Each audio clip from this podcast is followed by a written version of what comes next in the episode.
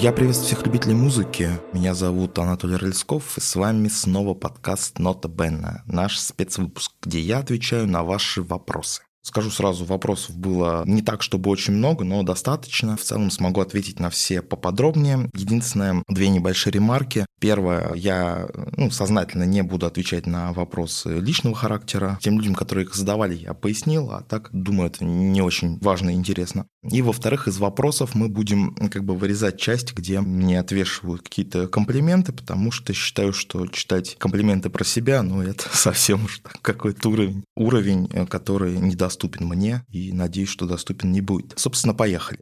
Значит, первый вопрос. А, ladies first у нас, поэтому первые вопросы у нас будут от дам. Первый вопрос задает Анастасия. У меня следующий вопрос. Как вы относитесь к книге «Тысяча и один альбом», который стоит послушать, прежде чем вы умрете? Стоит ли читать эту книгу?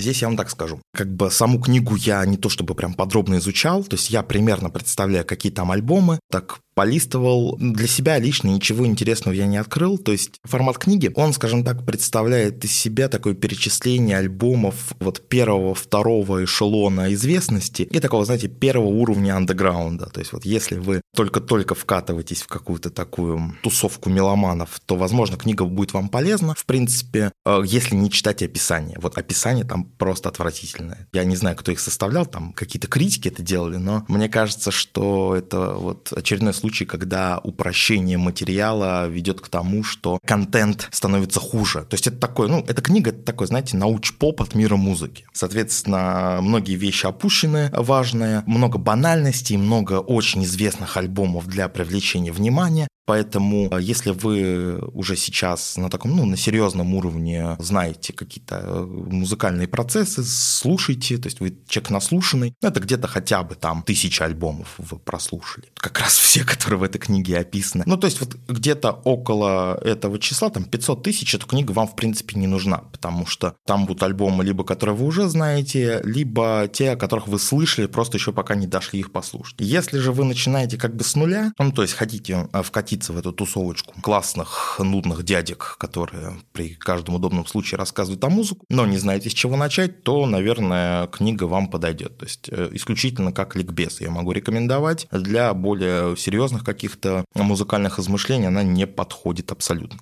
Переходим к следующему вопросу. Его задает тоже Анастасия, но другая Анастасия. Э, да, я как бы у некоторых, э, так как вопросы были в Телеграме, у некоторых были указаны просто имена, у некоторых там имена с фамилиями. Фамилии мы все опустим, просто как такое фамильярство себе позволю, буду зачитывать вопрос, называя вопрошающего только по имени.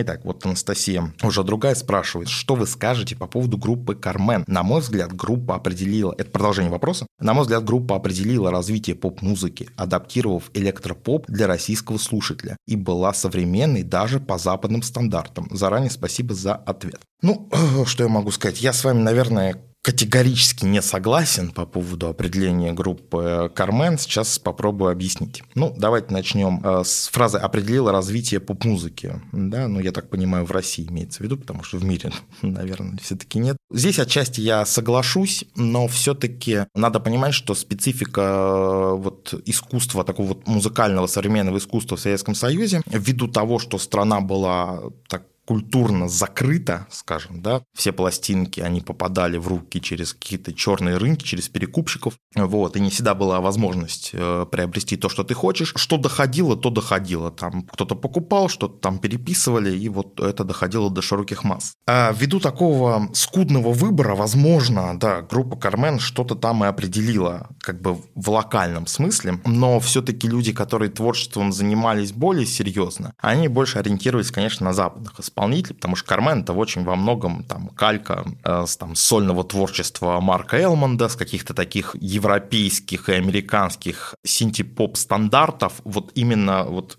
поп синтепоп стандартов, короче говоря, да, то есть не какой-то там экспериментальный электропоп, там, ну, как, я не знаю, таксидомол какие-нибудь, а вот что-то там максимально простое, вот то, что по MTV, вот если вы сейчас включите какой-нибудь MTV, там, подборка музыки 80-х, вот одно и то же, то вот оттуда приблизительно все это и бралось электропоп радиоформат. А поэтому как бы не думаю, что там группа Кармен как-то уж очень сильно повлияла в плане музыки. В плане стиля, возможно, потому что там и танцы какие-то, и какая-то такая попытка сделать концептуальный альбом. Ну, как попытка сделали они, вот у них дебютный альбом там 90 или 91 года Ой, «Вокруг света», который, да, вот он такой был концептуальный, его там куда-то даже какие-то списки засовывали, но я, опять же, не считаю, что там хоть что-то есть интересное послушать, кроме песни «London Goodbye». И вот, как мне кажется, песня «London Goodbye», она успешна потому, что она вот максимально по, своим, по своей стилистике отражает вот это вот европейское синт-поп звучание. Как-то вот наложилось, что... И плюс удался текст на самом деле, чего вот у группы Кар-Мэн удавалось э, единожды вот как раз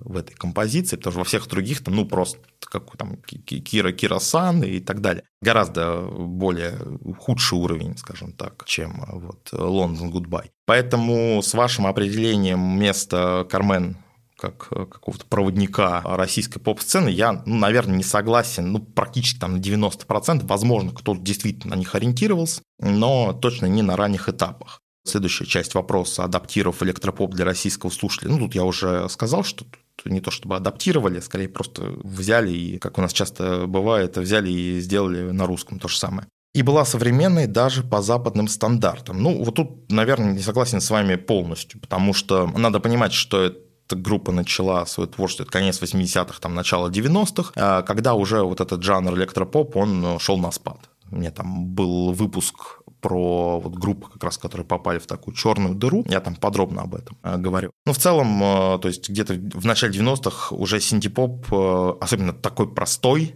не экспериментальный, не то, что там можно меломанам покопаться, поискать, а вот такой простенький, абсолютно такой танцевальный синтепоп уже никому не был нужен, потому что появились, появилась музыка джангл, там появились другие какие-то там техно, опять же, то есть немножечко электронная музыка в развитии продвинулась, и dance-стандарт уже был немножечко другой. Поэтому относительно западных аналогов, ну, группа была старая, то есть по материалу то, что Кар-Мэн пела в 91-м, можно послушать там году в 82-83 уже. То есть это такое самое-самое начало, самый примитивный такой электропоп. Надеюсь, что ответил я на ваш э, вопрос. Следующий вопрос, последний э, вопрос отдам. У нас его задает Екатерина. Э, мой вопрос про постпанк. Можете что-нибудь порекомендовать из этого жанра, желательно что-нибудь неизвестное. Мне как тяжело вам порекомендовать что-то неизвестное, потому что я не знаю, насколько вы э, осведомлены. Давайте так попробуем несколько групп разной степени э, известности вам предложить. Если уж брать каких-то совсем неизвестных ребят, группу Gordons попробуйте. Это то ли австралийцы, то ли новозеландцы играют такой... У них один альбом вышел, на альбоме он тоже называется Gordons, там такой как бы, человек в скафандре изображен, черно-белый, не пропустите. Очень такая стильная, атмосферная пластинка, очень недооцененная, вот, очень, очень вам рекомендую. А если чуть так на уровень подняться повыше, ну, Echo and the Bunnymen могу порекомендовать. Это, ну, она так как бы достаточно известная группа, но, как правило, известна за счет там двух-трех песен. Killing Moon, у них там самый, наверное, известный сингл. Ну, еще там парочку. Вот послушать их прям альбомами, потому что группа очень интересная, очень там классный вокалист. По стилю это вот такой не самый обычный, не самый обычный постпанк, поэтому, опять же, э, рекомендую. Что-нибудь еще,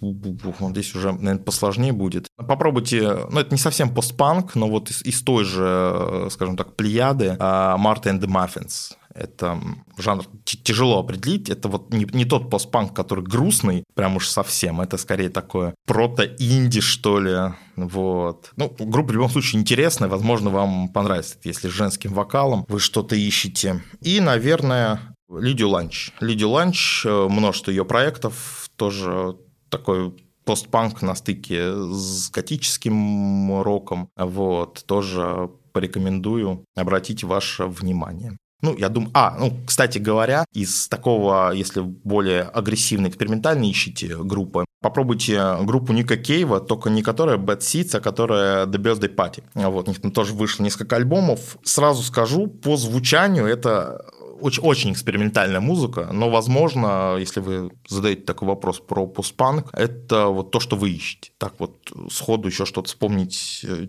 не банальное, ну, тяжело, но я думаю, там пяти групп будет достаточно, возможно, хотя бы там в нескольких из них вы что-то новое для себя откроете. Итак, переходим мы к мужской половине вопрошающих. Первый Дмитрий пишет, у меня два вопроса. Первый, что вы думаете про такого исполнителя, как Captain Beefheart? Почему такой музыкант остается недооцененным до сих пор даже среди меломанов? Второй, почему сейчас молодежь все меньше слушает рок? Видите ли вы ренессанс жанра в ближайшее время? Давайте начнем с первого. Что я думаю про Captain а Beefheart а? Это гений гений музыки, абсолютно э, фантастический исполнитель, фантастический э, деятель. То есть здесь я думаю, ничего нового вам, как поклоннику, я не открою. Почему музыкант стоит недооценен? Здесь я с вами не согласен. Ну, что вы понимаете под недооцененным? То есть, с одной стороны, да, среди широких масс, наверное, Бифхарда либо не знают, либо не ценят, но вы тоже делаете скидку. Все-таки у Бифхарда музыка, скажем так, очень тяжелая для восприятия. Это такая вот музыка для тех, кто очень серьезно увлекается э, искусством, то есть э, она недоступная. Ну, недоступная в смысле э, для восприятия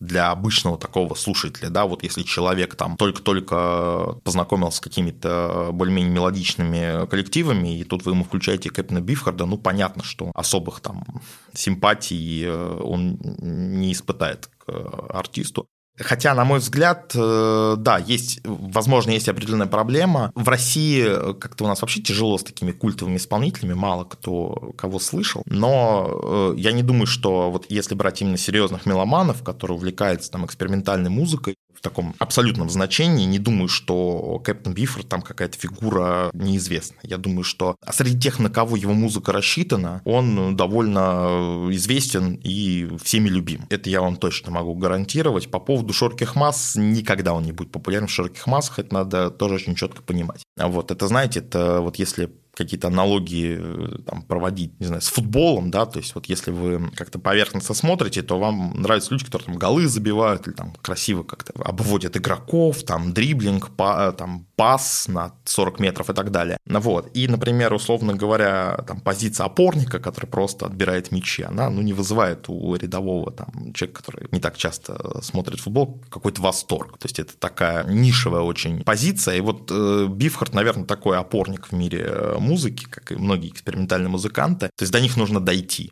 И не все могут это сделать по разным причинам, и уж точно не все хотят. Поэтому я не думаю, что ваши опасения по поводу капитана и его э, магической э, группы как-то оправданы. Так что не волнуйтесь, все с ним будет в порядке. Так, второй вопрос. Почему молодежь все меньше слушает рок? Видит ли вы ренессанс жанра в ближайшее время? Ну, я, во-первых, с вами не согласен, что молодежь как-то, да, сказано. Так говорю, как будто мне тоже за 40, я не знаю, сколько вам. Во-первых, я с вами не согласен, потому что если вы посмотрите там на уровень продаж поп-рок музыкантов, музыкантов первой величины рок-музыки, поверьте на слово, все у них замечательно. Есть свой слушатель, есть свой слушатель и у нишевых рок-музыкантов, то есть и там в плане тяжелой музыки, и в плане экспериментального рока. Психоделика вот в десятые года новую волну популярности обрела. Я думаю, что у рока нет проблем. Ну, рок, опять же, в самом широком смысле. Там понятно, что какие-то жанры переживают э, там, третью молодость, какие-то жанры ввиду своей простоты, там, танцевальности, там, поп-панк какого-нибудь вообще не нуждаются ни в рекламе, ни в поддержке. Какие-то более нишевые жанры, но они на то и более нишевые, понимаете? Они не рассчитаны на какую-то очень широкую аудиторию. То есть, условно говоря, посмотрите видео там с современных фолк-рок фестивалей, там, с рок-н-ролльных, ну, сайко-билли фестивалей, да и рок-н-ролльных, я думаю, тоже. Инди-фестивали, там вот Вудсток недавно повторили по новостям, передавали, что вот еще раз. То есть не, не, абсолютно нет, нет никакого падения рок-музыки прям уж на какие-то там низы. А здесь знаете, в чем а, проблема? Что вы, наверное, имеете в виду отчасти, что хип-хоп заполонил информационное пространство. Это правда. То есть э, хип-хоп сейчас именно как самый обсуждаемый жанр музыки, он действительно на первом месте находится. Но опять же, если вы посмотрите, там, кто в последние годы получал премии кто наиболее кассовые концерты организовывал, кто в топах по прослушиваниям, по продажам, то там хип-хоп не везде на первых местах, и также и поп-исполнители, также и рок-исполнители туда врываются. Это все очень э, такое нестабильное. Просто, скажем так, хип-хоп как жанр более молодой, он и более шумный. Поэтому кажется, что он везде. На самом деле, если так чуть больше копаться, окажется, что не все так сумрачно, если вы переживаете за судьбу рок-музыки. Не волнуйтесь, гитары еще долго будут э, шуметь. Да, поэтому и Ренессанса тоже, соответственно, ждать не стоит, он не нужен пока. Следующий вопрос задает Константин. Кто ваш любимый вокалист и любимая вокалистка вне времени и жанров? Но вопрос сложный. Так вот, сходу я вам, наверное, не отвечу. Давайте э, вот мы с вами представим, что у нас такой импровизированный диалог, что вы вот передо мной сидите, я вас так э, прошу разрешения назвать нескольких вокалистов и вокалисток, вы мне разрешаете. Такую, такую игру небольшую сыграем. Если брать вокалистов, вот кого бы я выделил, это Алан Вега, солист э, группы Suicide, потом сольная карьера у него была. Фантастический вокалист, очень такой, знаете, берущий за душу, как мне кажется. Это Игги Поп, сто процентов он такой умеет быть разным. Вот это очень-очень важное качество в вокалисте.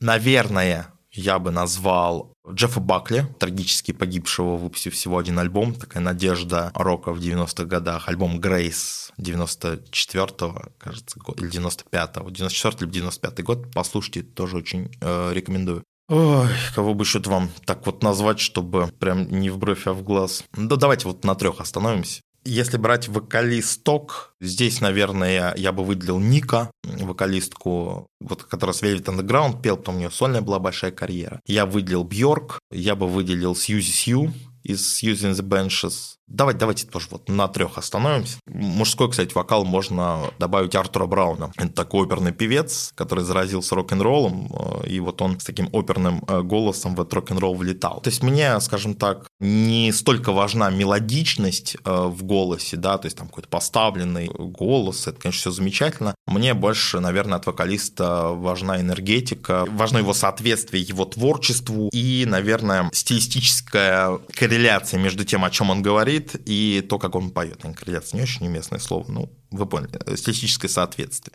То есть подходит ли под песни и гипопа вокал и попа Вот в его случае подходит, а в каких-то случаях, к сожалению, нет. Дальше.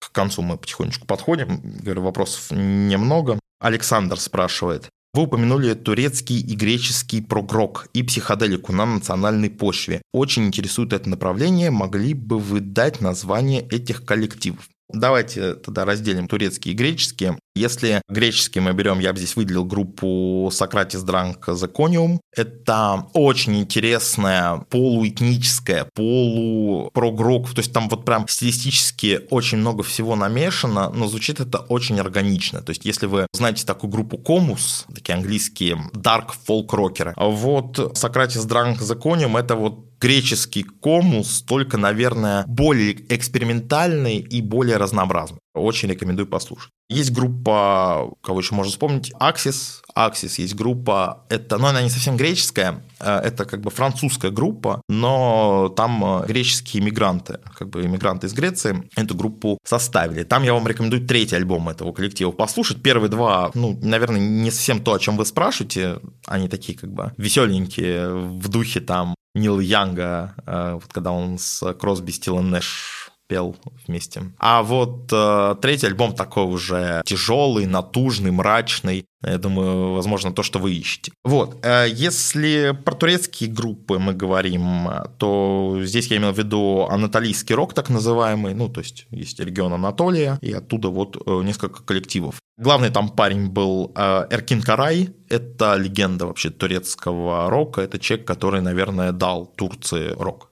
То есть там в диапазоне от э, там, через представителей анталийского рока группа «Монголы» была, я не знаю, как она на турецком читается, ну, переводится как «Монголы». Значит, там в диапазоне вот этих монголов до группы «Манго» такая была, в нулевых такая поп-рок группа, не очень интересная. Но вот всем вот этим вот коллективам дал начало именно Эркин Карай, поэтому такая легендарная фигура, очень рекомендую его послушать, послушать также монголов. И вообще можно, в принципе, анатолийский рок можно, в принципе, слушать э, пачками. Это, он, знаете, он как крауд-рок в том плане, что он достаточно разнообразный, потому что, ну, это, грубо говоря, адаптация турецкого фолка, то есть такой турецкий фолк-рок, турецкий фолк под э, рок-музыку. И стили адаптации, так как жанр ну, формировался в процессе, они достаточно разные. Поэтому я вам рекомендую порыться значит, в этом вот направлении. Там много достойных коллективов принципе, я думаю, что что-нибудь интересное для себя вы точно найдете. Кстати говоря, пока отвечал, вспомнил в вопрос про постпанк. Был такой коллектив греческий, Alive She Dies называется. Играл такой очень грязный, очень мрачный постпанк. Группа очень на любителя, прямо скажем. Но есть шикарнейший кавер у этого коллектива на песню Show Lost Control от э, Joy Division. Вот, послушайте, ну, хотя бы для общего развития, не пожалеете. Надеюсь, Александр, на ваш вопрос я ответил. И вот последний у нас сегодня вопрошающий Никита. У него сразу три вопроса. Вопрос номер один. Хотел бы узнать ваше мнение по поводу такого жанра, как свингкор. Так, ну, э, свингкор – это у нас, ну, для широких масс. Это такой хардкор-джаз припанкованный хардкор-джаз. То есть это такой стиль, где музыка такая, ну, соответственно, свинковая, такая припанкованная немножечко, довольно такая легкая, веселая, даже танцевальная. И поверх нее вот этот вот вокал, метал-вокал. Я там, я знаю, там есть какие-то грув, э, еще какие я вот честно не разбираюсь абсолютно вот в этих вот на тонкостях метал-вокалов, поэтому лучше просто скажу, что какой-то из них потому что, ну, не хочу выглядеть дураком.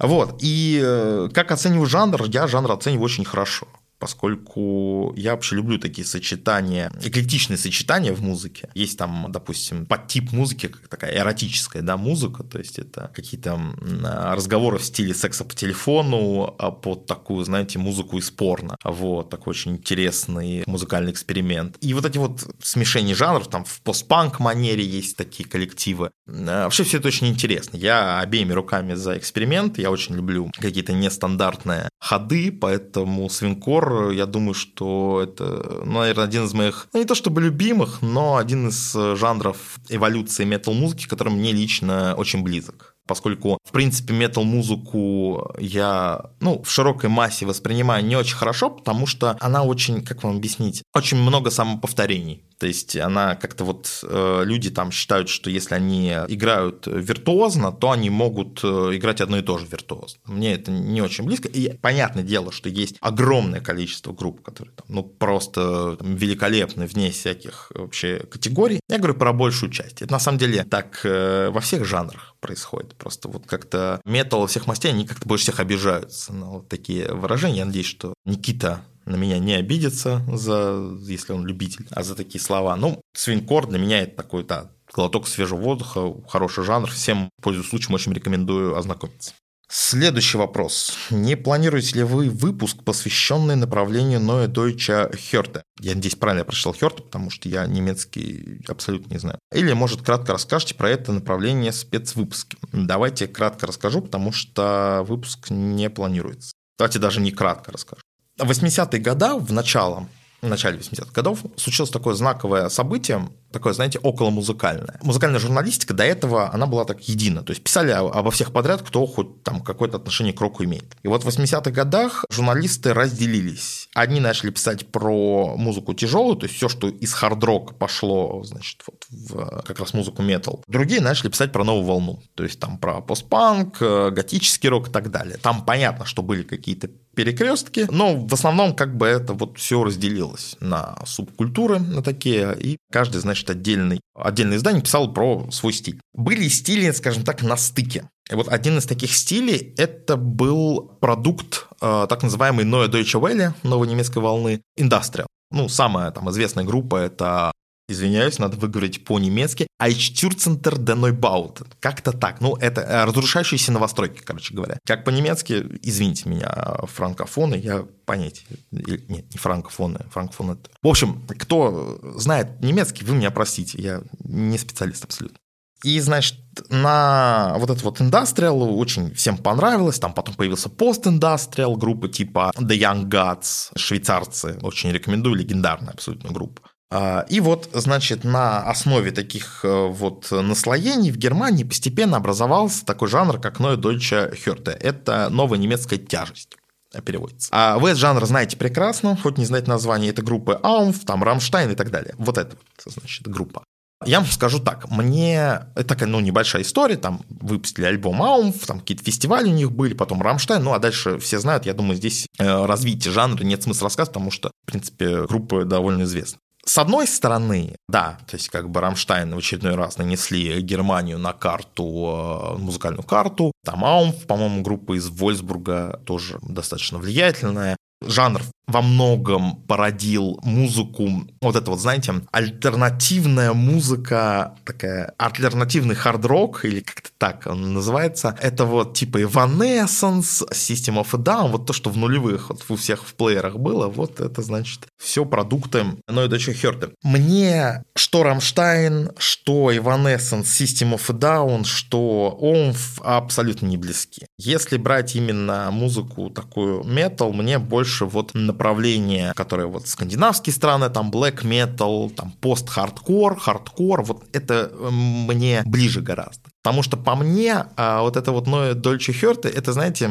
попытка опопсить метал-музыку только с другой стороны. Объясню, почему с другой. Вот до этого были жанры там типа помп, метал, да, помпезный метал, типа Европа группы там. Финальный отсчет э, исполнили. А, абсолютно отвратительная песня. На мой вкус просто... Я считаю, что каждому человеку, который слышал песню по радио, ну, нужно деньги просто выплачивать от группы Европа, потому что, ну, это действительно очень плохо. Вот немцы, что им может поставить заслугу, они пытались как-то немножко с другой стороны эту метал-волну ее как бы опопсить, но более качественно. Да, то, что получилось гораздо лучше, чем помп-метал, но гораздо хуже, чем метал и хардкор, пост-хардкор, которые пошли с другой стороны. То есть она такая более простая, абсолютно не экспериментальная, абсолютно нудная и однообразная, как по мне.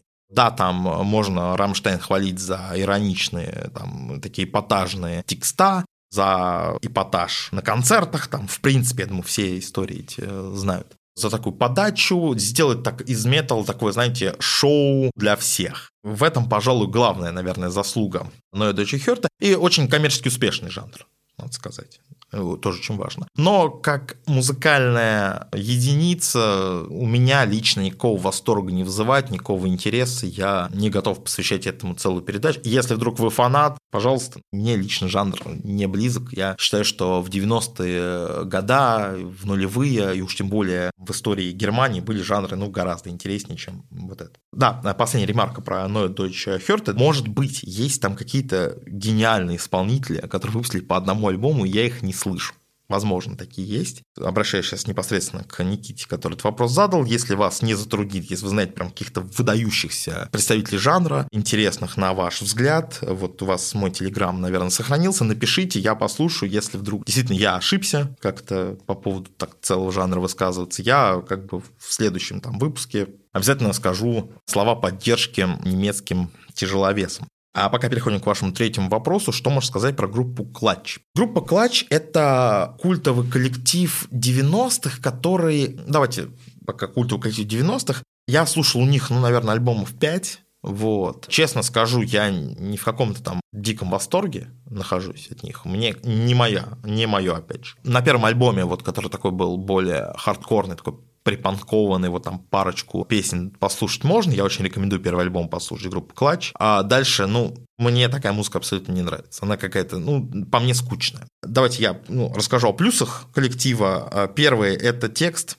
Да, там действительно очень такая большая серьезная работа со словом идет. Если вы знаете английский, получите массу удовольствия. Другой разговор, что как бы в защиту своего тезиса, что один только текст, он не определяет крутость группы. Это все-таки музыка, а не поэзия, поэтому определенное музыкальное сопровождение очень хорошего уровня должно быть, я считаю. А второе достоинство – это стремление группы к э, каким-то экспериментам. То есть у вас, ну, по крайней мере, у меня, я, опять же, слушаю только 5 альбомов первых, я не знаю, что там дальше у них, но у меня не создалось ни на одном альбоме впечатление, что группа как бы сам повторяется или списывается. То есть ребята постоянно искали что-то новое, ребята пробовали разные стили, разные какие-то фишечки, и везде пробовали, то есть на таком нормальном уровне на хорошем, таком как бы не выдающемся, но хорошем. То есть я не могу сказать, что группа плохая. Очень даже солидная. Но я считаю, что вот культового статуса, который она имеет, она имеет его не совсем оправдан. Третий – это вот когда группа пробует что-то, она там, ну, где-то на альбомах она там вообще к классическим хард-рок музыкантам отходит, которые 70-х годов.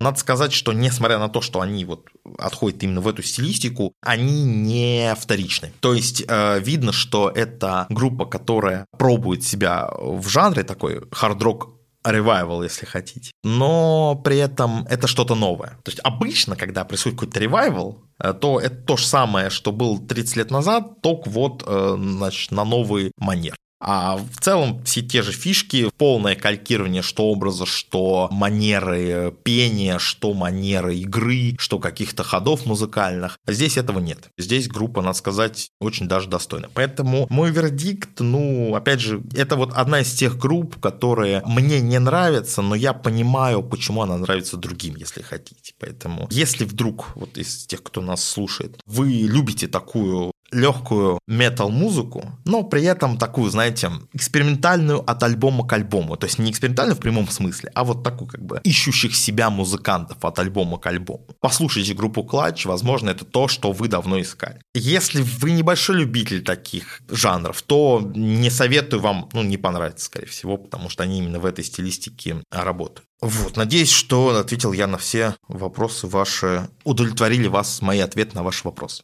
Собственно, на этом все. Надеюсь, что все те, кто спрашивал, удовлетворены. Через где-то недели 2-3 после выхода вот этого выпуска ждите следующий. Думаю, будет он про рок-революцию. Посмотрим.